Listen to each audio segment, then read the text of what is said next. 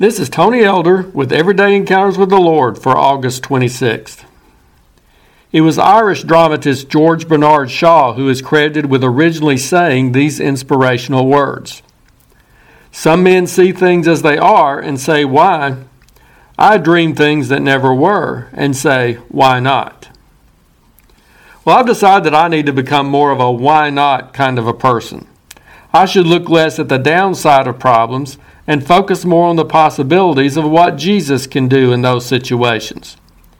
After a certain discovery I made a few years ago, I've concluded it's only right that I, of all people, should be that kind of an individual. It took me over 50 years to recognize it, but it's right there in my name. Tony, spelled backwards, is why not? Okay, maybe that's stretching things a little. But does your name spelled backwards result in anything interesting? But maybe the fact that you have to turn my name around in order to find that concept is an indication that it's not something that comes naturally for me. I'm going to have to change a little in order to fit the description.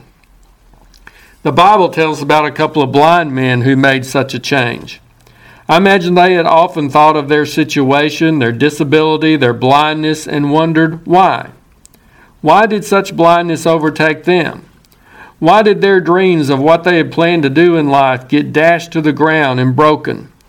Why were they relegated in that time and culture to standing on street corners begging others for help?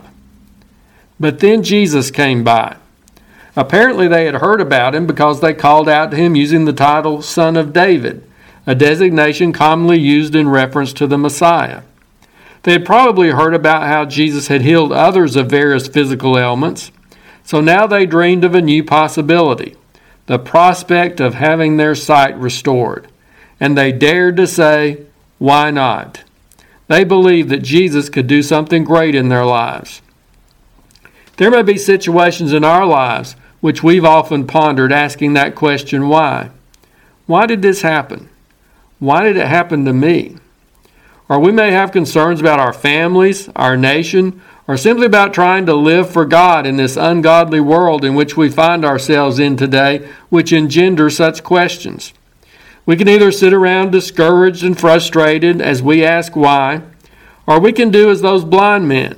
We can cry out to Jesus, follow Him, and put our trust in the one for whom nothing is impossible. We can dream of what He might want to do in that situation and say, why not? Jesus asked those blind men, Do you believe that I'm able to do this? To their credit, they responded, Yes, Lord. Then Jesus said, According to your faith, let it be to you. And then their eyes were opened. Jesus is the one who can do great things in our particular situations too. But it's our faith that opens the door for Him to work. So, as we deal with difficulties, challenges, and opportunities today or in the future, let's face them with faith in Jesus as someone who is able to do great things. Let's confront them with a why not attitude. Let's seek His will with the door wide open to all the possibilities. And then let's dare to say, Yes, Lord, I believe you can do it. I'm going to try to be more like that. Why not you? If you're interested, Everyday Encounters with the Lord is available in both book and ebook formats. And now I pray that you'll encounter the Lord today in your own everyday experiences.